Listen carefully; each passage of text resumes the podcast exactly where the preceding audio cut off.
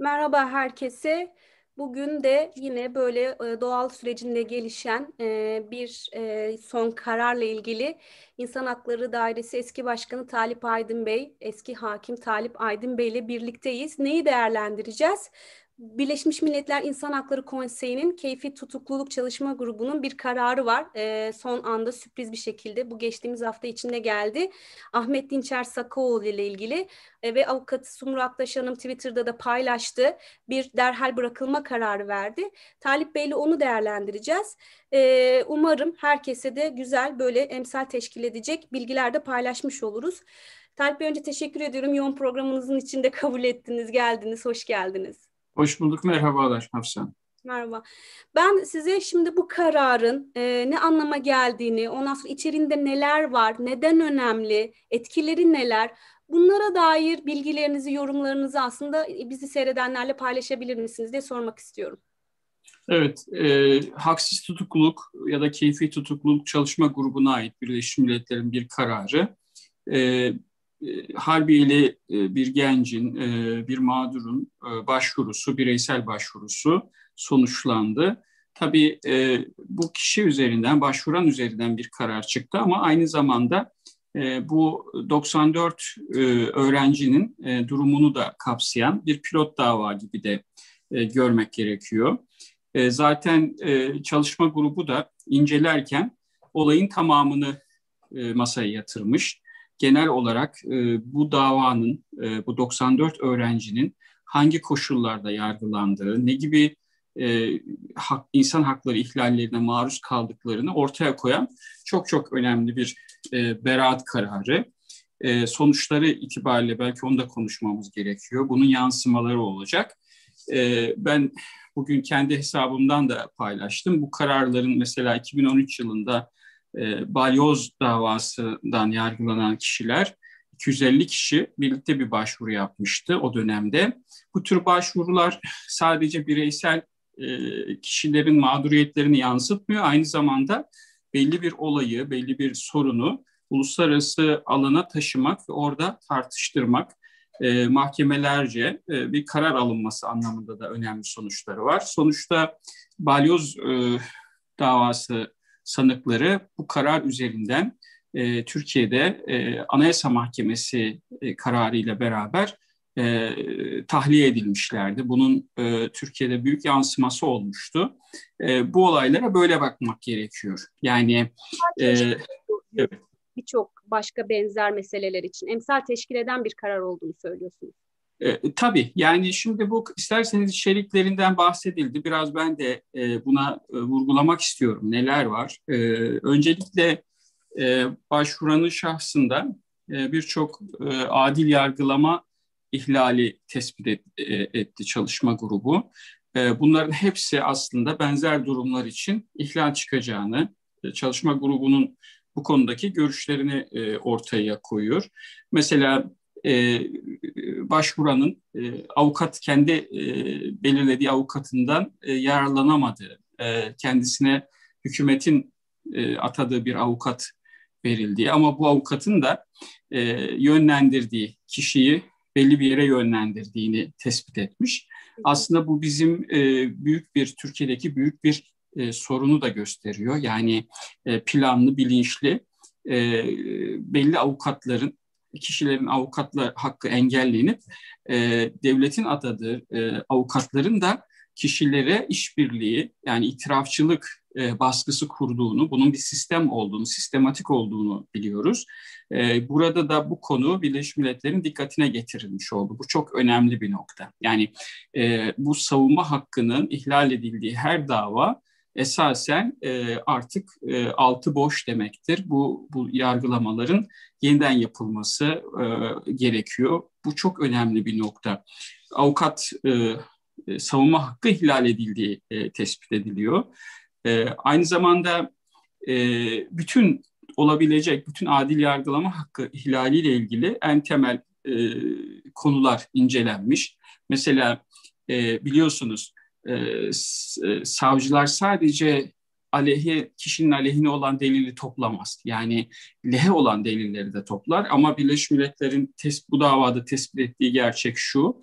e, sadece aleyhe deliller toplanmaya çalışılmış. Lehe hiçbir delil yani e, başvuranın ve diğer e, öğrencilerin lehine olan deliller, tanıklar dosyaya girmemiş, bunlar dinlenmemiş. Mesela e, çok net e, şu kanaat ortaya çıkıyor. Kasıtlı bir şekilde adeta e, bu çocuklara müebbet hapis cezası verilmek için e, tamamen e, kasıtlı bir yargılama yapılmış. Mesela e, tanıklar diyorlar ki bu çocuklar ateş etmedi, hiçbir eylemleri yok. Yani bütün süreç objektif olarak incelense aleyhlerin hiçbir delil olmadığı halde sadece aleyhe bir kısım iddialar, bunlarla hiçbir altı doldurulmadan karar verildiği söylüyor e, bu kararda. Ayrıca 9 ay gibi bakın yani müebbet hapis cezası veriyorsunuz. On, e, öğrenci çocuklara, herkesin çocukları var. Düşünün kendi çocuğunuzun olduğunu düşünün. Bir hayat boyu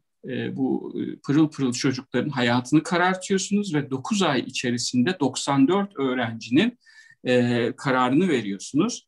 Hiçbir bireysellik yok. Aynen bu genel diğer yargılamalarda da bu böyle. Binlerce insan için tek bir karar çıkıyor. Yani Ahmet ne yapmış, Mehmet ne yapmış hiç e, biliyorsunuz her kararda kişi ne yapmış bunu gösterilmesi lazım. Ahmet bir ateş mi atmış, şu bir şey bunlar yok bakın.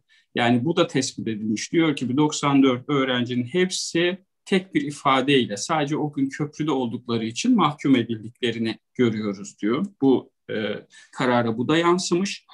E, ve e, avukatından avukatıyla görüşme esnasında belge sunamaması, efendim e, bütün o e, adil yargılama güvencelerin hepsinin ihlal edildiğini e, gösteriyor.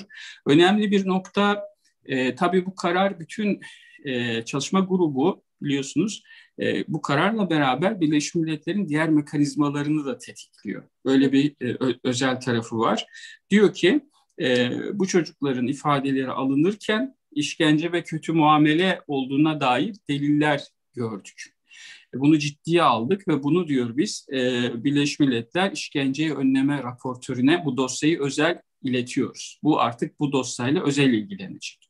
Bu çok önemli bir şey. Yani e, zaten biliyorsunuz Türk hukukunda da böyle, uluslararası hukukta da böyle işkence ve kötü muamele adı altında alınan hiçbir delil yargılamaya e, esas olamaz. E, ben buradan e, bir çağrıda bulunmak istiyorum. Bütün hem bu e, çocukların aileleri, bu yargılamanın taraflarına. E, onlar e, mesela bu soruşturma kapsamında bu şeyden de yola çıkarak e, Birleşmiş Milletler İşkence Önleme Komitesi'ne bir başvuru yapsınlar. Yani hem bu e, davadaki e, yargılanan Harbiyeliler e, bunu gündeme getirsinler. E, böylece e, bu karar da çok önemli e, sonuç, sonuçlar verecek, verecektir. Birleşmiş Milletler İşkence Önleme Komitesi'ne bireysel başvuru. E, hem de e, aynı şekilde bütün Türkiye'deki yargılamalar 15 Temmuz özellikle asker kişilere karşı çok ciddi anlamda işkencenin olduğunu biliyoruz. E, bu durumda olan insanlar e, mutlaka ve mutlaka e, Birleşmiş Milletler İşkence Önleme Komitesi'ne başvuru yapsınlar e, ve bu şekilde kendi aleyhlerine oluşan e, delilleri yok etme imkanı e, elde edecekler. E, bir de tabii şu anda e, Birleşmiş Milletler İşkence Önleme Komitesi'nin önünde genel bir soruşturma talebi var e, İnsan Hakları Derneklerinin. E, buna da delil olacaktır bu konu. E, ve burada şunu söylüyorum, bu konuyu işkence ve kötü muamele konusunu Avrupa İnsan Hakları Mahkemesi'ne götürmesinler. Bu çok önemli bakın. Şimdi bu karar çıktı. Burada biz neyi gördük? Hemen etki al, e, alındığını, sonuç alındığını, bütün kamuoyunun farkında olduğunu, Yargıtay şimdi bu davaya bakacak. Mutlaka bunları göz önüne almak durumunda. Çok etkin bir yoldur. Ee, özellikle işkence ve kötü muamelede hızlı sonuç almak, e, davaların hangi koşullarda delillerin elde edildiğini e, uluslararası topluma göstermek anlamında e, işkence önleme komitesine bu maddelerden e, gitsinler. E, şöyle bir yanlış algıyı da tekrar düzeltelim. Aynı konuda iki e, ahime gidemiyorsunuz. Yani maddeleri ayırabilirsiniz. Adil yargılama ihlalinden ahime gidebilirler ama işkence ve kötü muamele maddelerini Birleşmiş Milletler İşkenceyi Önleme Komitesi'ne veya İnsan Hakları Komitesi'ne götürebilirler. Böylece oradan çıkacak kararları da e, AHİM'deki dosyalarını da sunabilirler. Hem de Türkiye'de gerçekten hukukun olmadığı, insanların e, kendilerini anlatamadıklarını, e, yargılamaların hangi garabet içinde olduğunu e, gö- e, görmüş e, ve göstermiş olunacak. E, burada da e, korkunç bakın yani 94 çocuğun hayatını karartıyorsunuz ve hiçbir e, mahkeme adı altında bir tiyatro oynanmış. Yani korkunç. Olmadı. E, insanların e, kendilerini... Evet. Alo. Duyuyorum ben seni duyuyorum. Bu e, bu bu nokta önemli. Biz bunu diyor komite e, çalışma grubu insan hak, e, işkence önleme raportörüne de bildirdik. Bunu takip edecek bir bir boyutuyla. Ondan sonra şu değerlendirme var. Bu da çok önemli. Bunun başında yani bu kararı veren, yargılamayı yapan hakim 9 ay sonra Yargıtay'a üye olarak atanmış. Bakın yani bunların ödüllendirildiği, bu insanların e, ve buna Türkiye e, Türkiye Cumhuriyeti e, e, devleti e, hükümet cevap verememiş. Yani şu da ilginç. Birleşmiş Milletler'e verilen cevap e, bunlar işte e, FETÖ'nün e, şeyleridir, e, masallarıdır. E, bu kadar e, gayri ciddi, bu kadar e, teknik şeyden uzak ve Birleşmiş Milletler dehşete kapılıyor gördüğü şeyler karşısında ve e, hepsi kaydediliyor. E, şu vurgu çok önemli.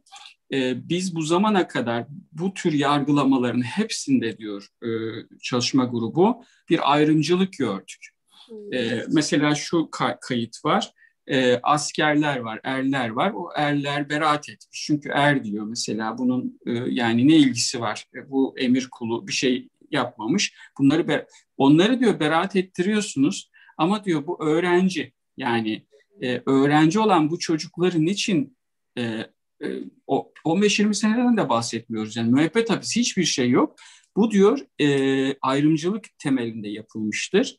Ve bu şekilde insanları, daha önce de bu tespiti vardı, e, ayrımcılık temelinde e, yargılama yapıldığı ve tutuklandığı için bu diyor insanlığa karşı suç oluşturur oluşturabilir. Yani bu diplomatik ifadelerdir. Kararda böyle çıkar ama bu çok ağır bir ifadedir. Bakın bir devlete bunu söylenmesi yani siz soykırım ve insana karşı suç yapıyorsunuz. Bu şu demek. Yani Lahey'de yargılanacak e, insanlar durumuna gibi. Bu çok ağır bir ifadedir. Bunu teknik e, bu ifadeyi bilen bilir. Yani ne tür bir suçunla iştigal edildiğini e, göstermek anlamında.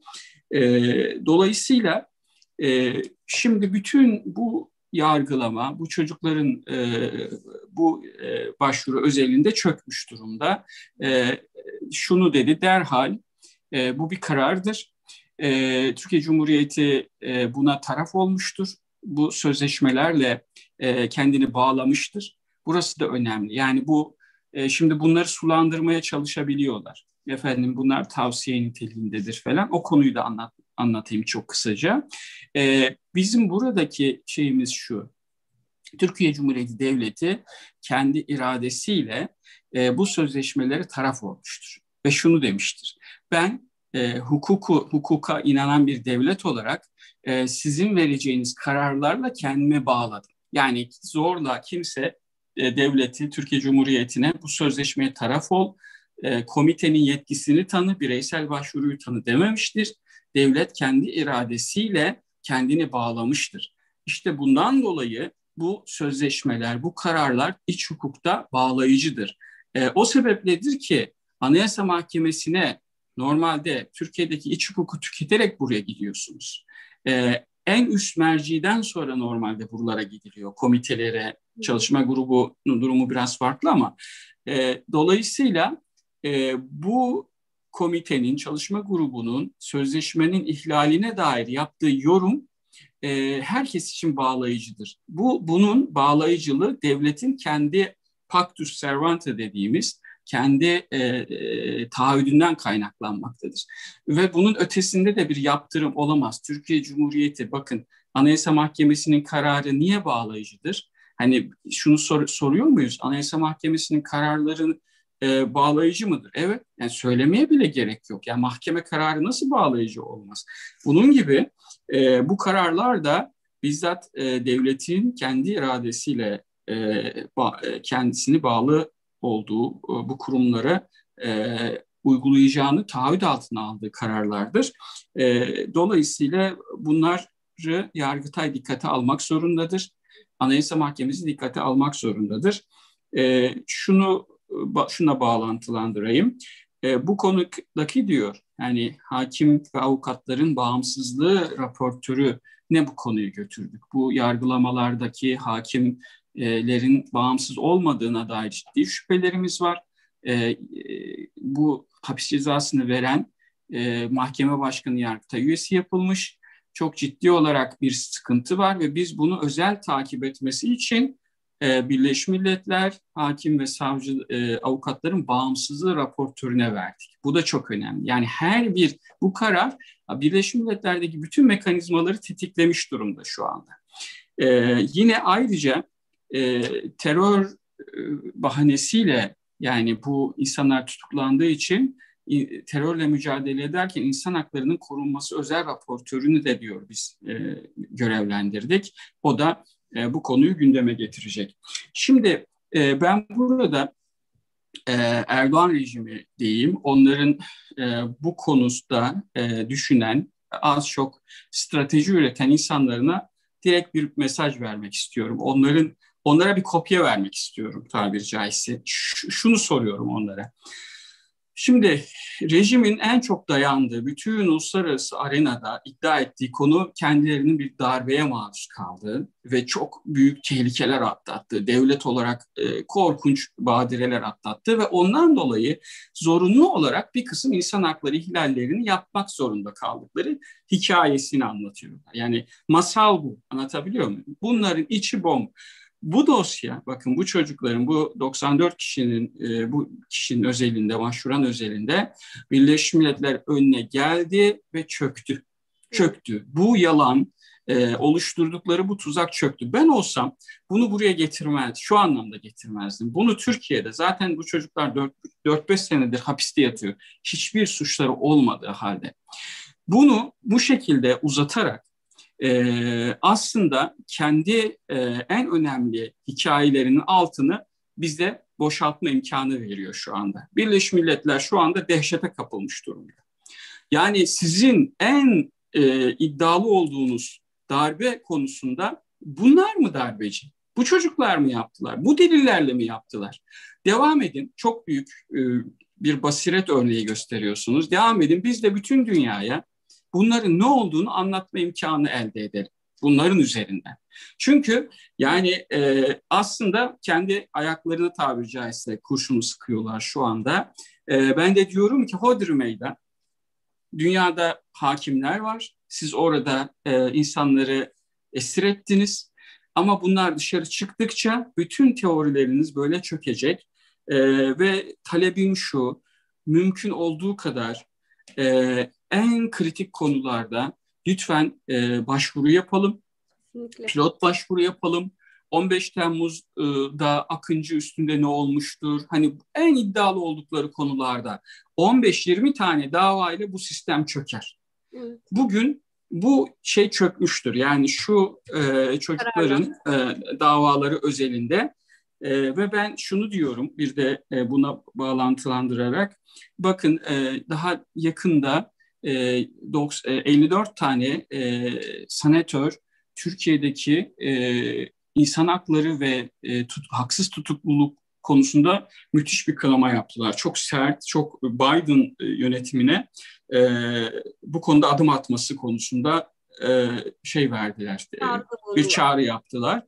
Oradaki e, en temel vurgu şuydu e, Hafsa Hanım, Türkiye'de bağımsız yargı kalmamıştır bağımsız hakimler tutuklanmıştır ve e, iktidar yanlısı bir kısım insanlar hakim olarak atanmıştır. Bu çok endişe duyuyoruz. Hukukun üstünlüğü kalmadı ve siyasi mahkumlar vardır. Yani e, ayrımcılık temelinde insanlar tutuklanmıştır bunları çıkarın. Diyorum ki bu dosya yani şu tahliye kararı Birleşmiş Milletler'in bu, bu dosya özelinde e, hem bu e, e, şeyi e, Harbiyeli e, kardeşi Genci hem de e, diğerlerini e, tahliye edin şeyi e, aynı zamanda Amerikan Senatosu'na da bir dosya olarak sunulmalıdır. Yani e, burada sunulup bakın Türkiye'nin darbe olduğu, biz darbede mağdur olduk dediği hikayenin Birleşmiş Milletler cephesindeki şeyi budur, karşılığı budur. Dosyadaki deliller budur. Bunu görün, buna göre tavır alın. Eğer böyle devam ederlerse e, bunu Amerikan Kongresi'nde, Avrupa Birliği Senatosu'nda, dünyanın her yerinde götürelim. Bu dosyaların içeriğinin ne olduğunu bütün dünya görsün. E, bu insanların yalanları yüzlerine vurulsun. E, yani bence çok büyük bir stratejik hata yapıyorlar. Ben onlara kopya vereyim. E, ondan sonra azıcık akılları e, eriyorsa ben olsam bunu yapmazdım. Yani e, bu dosyaları bu şekilde dünyaya duyurma imkanı e, e, elde ediliyor. E, böyle bir e, e, kopya da vereyim onlara. Ben diğer sorum aslında çok önemli noktalara değindiniz. Diğer soruma geçmeden önce aldığım notlardan tekrar hatırlatma mahiyetinde kararın aslında bir bütün olarak bakıldığında adil yargılama ihlaline dair çok önemli noktalara değindiğini söylediniz.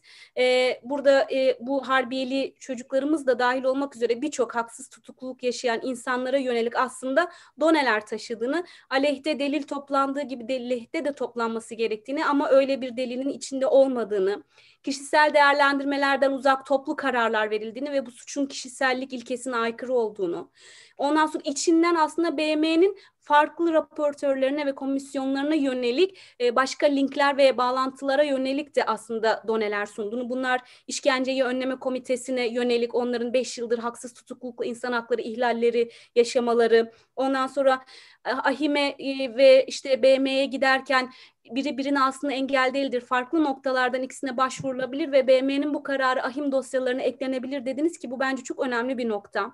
Sonra aslında bunların hepsinin yargının ne kadar e, bağımsızlık ilkesinden uzak e, götürüldüğünü bu e, yargılanmaların. Burada en büyük e, ve do, şey dosyada da geçen e, değinilen nokta karar veren hakimin yargıtaya üye olmasının ne kadar siyasi bir karar olduğunu gösterdiğini Ondan sonra e, erlerin serbest bırakılırken askeri öğrencilerin serbest bırakılmamasının arada bir mantık ve basiret hatası olduğunu yargı noktasında ve en önemlisi de e, rejimin aslında kullandığı ülke içinde kullandığı dil olan bir tavsiye karardır. Bizi çok bağlamaz demesinin tamamen çürük bir ifade olduğunu, taraf olduğu bu sözleşmelerde iç hukukta tamamen bağlayıcı kararlar olduğuna vurgu yaptınız ki gerçekten o dosyayı bu kararı okumada bunlar bizim önümüzde tutmamız gereken gereken, ışık veren çok önemli noktalar. Peki Talip Bey bu anlama gelen bu kararı okuyan diğer mağdurların yakınları, mağdurlar benzer kararlar alabilmek için neler yapmalı, nasıl bir yol izlemeliler? Önce şunu da e, bu biliyorsunuz 15-20 e, civarında Birleşmiş Milletler'den karar çıktı. İnsan Hakları Komitesi'nden bir kararımız var sadece ama gelecek. Yavaş yavaş burada sistem işlemeye başladı. İşkence Önleme Komitesi'nden bir iki karar çıktı ama çok hayati önemli kararlar. 15-20 ee, tane belki toplu olan kararla beraber 40 civarını da varıyor. Haksız tutukluluk çalışma grubu kararı oldu. Bunların şöyle takip edilmesi gerekiyor. Bunlar Türkiye ile yazışılıyor. Ee, orada e, e, cevap veriyorlar. Sorunlar hakkında yazışmalar yapıyorlar.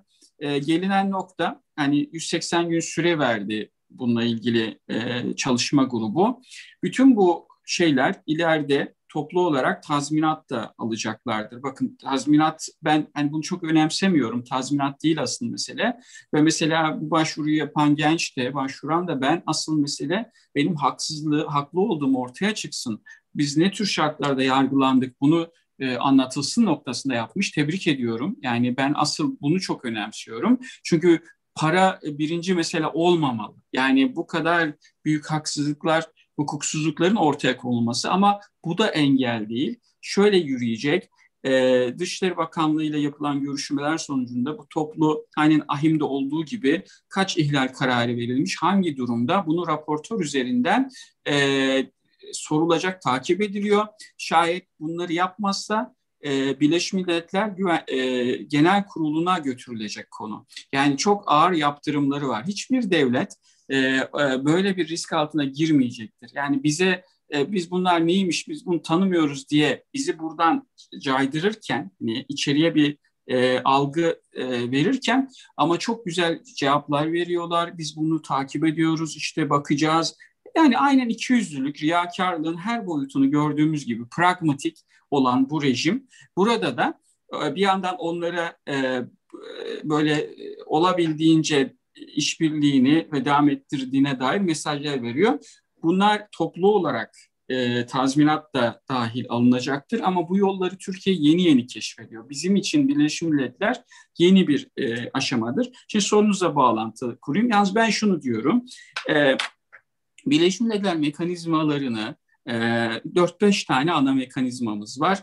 Böyle pilot kararlarda, can alıcı şeylerde kullansak daha doğru olur diyor. Bir de çok hayati yani mesela e, çok çarpıcı olayları götürsek ve bu pilot davalar üzerinden gitsek daha önemli olur. Rutin konuları Avrupa İnsan Hakları Mahkemesi'ne götürelim ama e, en temel bakın bu 94 tane harbiyle gencin durumu olsun, efendim 15 Temmuz terör yargılamaları, buralardaki temel 15, 20, 30 ana dosyaları veyahut da bir sorunu bize gösteren, Türkiye'de e, işte e, hangi koşullarda insanlar e, itirafçılığa zorlanmaktadır. Mesela e, KHK e, komisyonları etkin midir?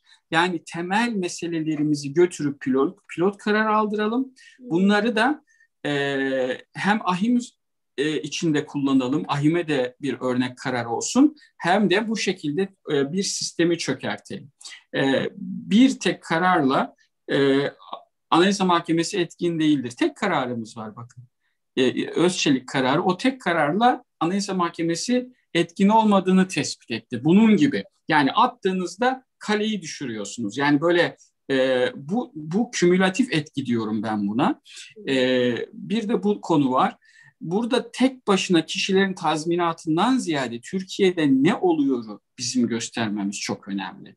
Yani e, dehşete kapılıyor Birleşmiş Milletler bunu gördükçe ve şunu dedi. Yani bu 15-20 tutuklamayı gördükçe en son şuna geldi. Siz insanlar karşı suç işliyorsunuz. Çünkü bir tane olayda bunu anlarım ama her önüme gelen olayda ben bunu bu örneklerle karşılaşıyorsam demek ki orada bir devlet terörü var. Demek ki orada bir soykırım uygulaması olduğunu ortaya koyuyor. Ee, bunlar mutlaka tazminatlarını alacaklar. Şimdi yazışmalar başladı. Ee, bu kararlar alanlar e, direkt e, Birleşmiş Milletler'le yazışarak e, İnsan Hakları Dernekleri üzerinden takibatlarını tazminat da dahil devam etsin. Eğer e, uygulanmıyorsa bunu da şikayet etsinler tekrar dönüp yani icrasına yönelik. E, ana konularımız, ana şeyleri tekrar e, hatırlatmak istiyorum. E, Birleşmiş Milletler İşkence Önleme Komitesi çok önemli. E, bunu ihmal etmesinler. E, bu tür e, konularda yani bu ifadeler alınma noktasında buraya gidilsin. E, efendim e, şeyde kadın yani bayanlar açısından e, ondan sonra e, şeyde e, kadına karşı ayrımcılık SEDAV komitesi var. Buraya bireysel başvuruyu aman aman ihmal etmesinler. Ben biliyorum mesela bir sürü e, e, şey e, mağdur e, kadın e, hücrede tutuluyor. Bakın üç haftadan daha fazla hücrede tutulma işkencedir. E, ve bu onların ayrımcılık temelinde yapılıyor. Yani belli bir gruba ait oldukları düşünülerek çıplak arama dahil bu tür şeyler. Bunları bireysel başvuru olarak önce bir anayasa mahkemesine usulen bir başvuru yapsınlar. Yapmaları da zorun değil. Bunları doğrudan e, kadına karşı ayrımcılık komitesi çok etkili bir komite, komitedir evet, evet. Hafsa Hanım. Bunu biz çok kullanamadık. Buraya Salih Bey sözünüzü kesiyorum. Burada muhtemelen seyredenler de merak ediyordur. Dört tane ana şeyden bahsettiniz. BM entitisinden, CIRO'dan bahsettiniz. Kadın Ayrımcılık Komitesi, İnsan Hakları Komitesi'nden bahsettiniz. Oradan çıkan kararlar da oldu dediniz. Haksız tutukluluk bir de işkence önleme komitesinden bahsettiniz. Kendisi mi başvurması gerekir? Gerçi bunları daha önce çok konuştuk ve siz Twitter'da çok fazla bilgilendirme mesajı da paylaşıyorsunuz ama bir, bir iki cümleyle bununla da ilgili bilgi verebilir misiniz? Tabii. Yani e, kendisi direkt başvurabilir veya e, avukatlar üzerinden başvurabilir. E, şimdi e, dediğim gibi herkes gitsin demiyoruz ama e, gidilecekse e, ayrıma tabi tutabilirler. Şimdi artık yavaş yavaş insanlar hüküm almaya başladılar. Yani e, mesela müebbet hapis olan insanlar mutlaka e, e, bazı maddeler üzerinden, e, pilot davalar üzerinden Birleşmiş Milletler İnsan Hakları Komitesi'ne başvuru yapsınlar. Orada da şöyle bir şey öneriyorum ben onlara. Avukatlarına özellikle. Onlar yani avukatlar da çok bu konuya e, yeni yeni e, Türkiye'deki insanlar e, bunu farkında vardılar. E, mesela 15. madde var Medeni ve Siyasi Haklar Sözleşmesi'nin kanunsuz suç ve ceza olmaz. Bu maddeden mesela banko gidebilirler. Adil yargılamayı ahime götüreceklerse beklesinler. Ama o 15 ee, sene sonra belki ahime önüne gidecek. Bir de ahim ne yazık ki e, öne almıyor. Yani çok ciddi anlamda sıkıntılar var.